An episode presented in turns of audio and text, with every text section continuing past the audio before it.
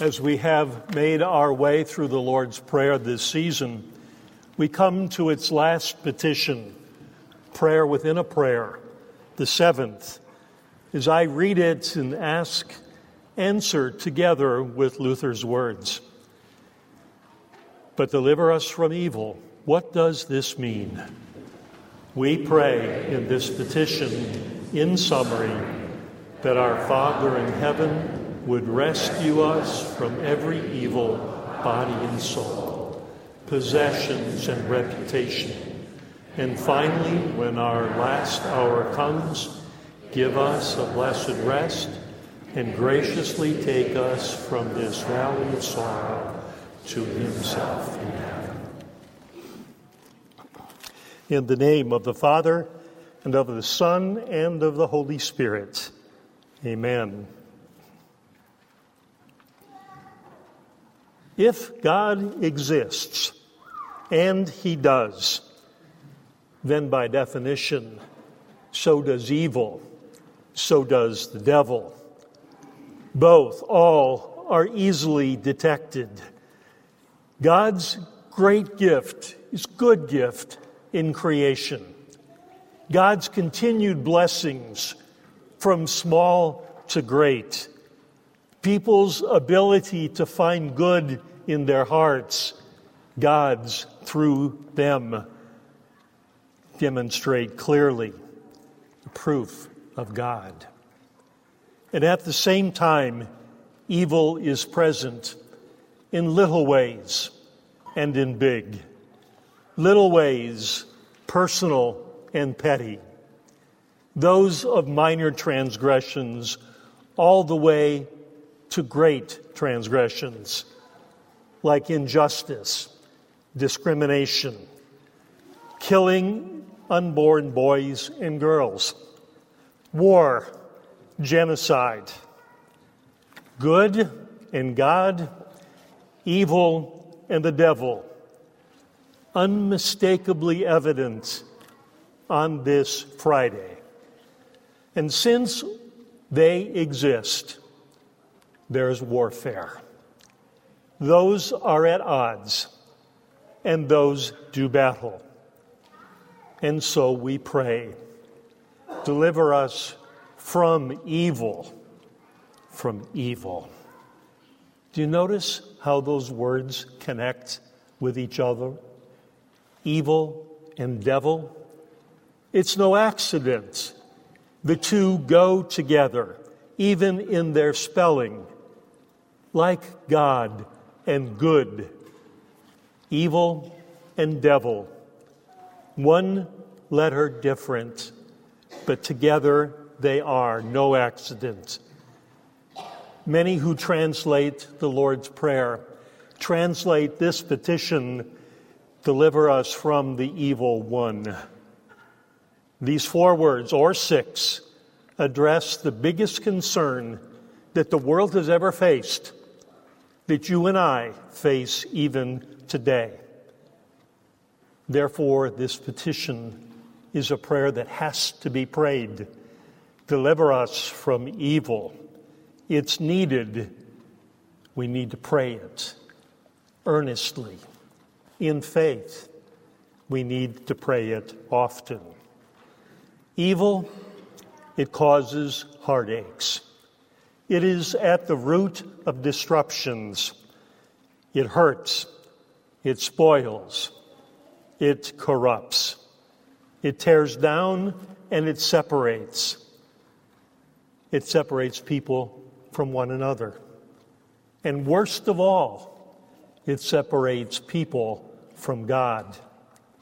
That is evil even an eternal separation, as the devil would have it. Good Friday is perhaps the most notable, the most clear confrontation of good and evil, of God and the devil. History records many terrible deeds of evil, but there is no greater evil than what was faced on the cross long ago. Indescribable, pure evil things in our experience, but nothing greater than what Jesus faced. Our sin, our evil, condemned Jesus to that cross, and his enemies as well to his destruction. The line between good and evil, God and the devil, clearly drawn, clearly, unmistakably, that day, and evident at the very moment of Jesus' death, as well as his suffering.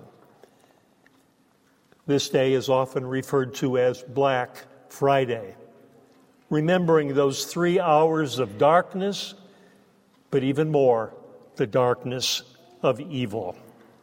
The day the sun refused to shine, as the scriptures themselves say, from noon till three. My God, my God, why? Why have you forsaken me? The separation between Jesus and God his Father. Evil in its fullness. And so we pray, deliver us, deliver us from evil. And notice more similarities. Not only God and good not only devil and evil, but also evil and deliver, although the letters find a different place. Deliver. That is our prayer. A prayer to God, God alone, for good to come through all of this. The assault of evil upon Jesus and how God chose to deliver us from evil. Again, this assault of evil upon Jesus was how God chose to deliver us from evil. Think about that. This is totally opposite of what we would expect. It's exactly the contrary thing of what we would do. We would fight fire with fire. We would return evil for evil. But God, God chose another way, a better way.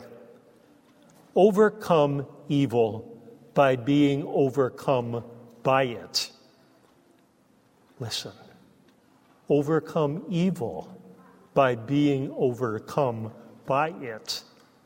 This is the story of Jesus on the cross. This is the divine mystery of the Passion, of the high point, the first of two high points in this whole business a divine mystery. The Lord knows we need deliverance, and He delivered and He still delivers today. As often and as hard as we try to win the victory over evil, we can, but only for a moment, only in part. And that's our best.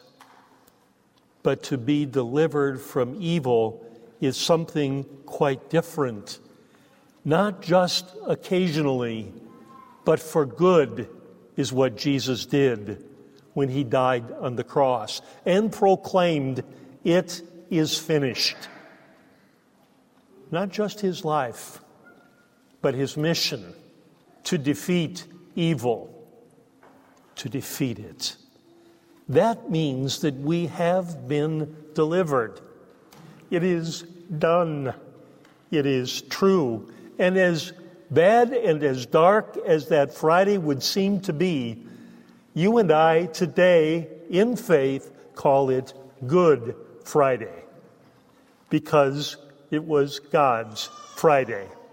He worked through it to destroy evil, to destroy the one of evil, de- the devil. He did what we could only try to do. What we can attempt and make perhaps only a small inroad, but one that never lasts. But Jesus did it once and for all, totally, all together. And now we have a chance a chance to live and a chance to be delivered again and again and again. Because you see, when there is warfare, the war may be declared as over. But in the far quarters of where the warfare raged, there may be, there are some who have not heard the peace proclaimed. And they still are at war. They still fight one another, not knowing or not acknowledging the victory. And so it is with Satan, not acknowledging, even as he would fight against us with his power of evil. And so while we have been delivered, we continue to pray again, deliver us from the evil one. This is at the very center of this day. Good and evil, God and the devil. Each time we pray the prayer that Jesus taught, and especially this petition, we remember. We not only remember, but we are enabled to access and to receive that victory again and again and again as we pray. Because this is a Good Friday ultimately. Today it looked like the devil, an evil one, but Sunday is coming. In the name of the Father, and of the Son, and of the Holy Spirit. Amen.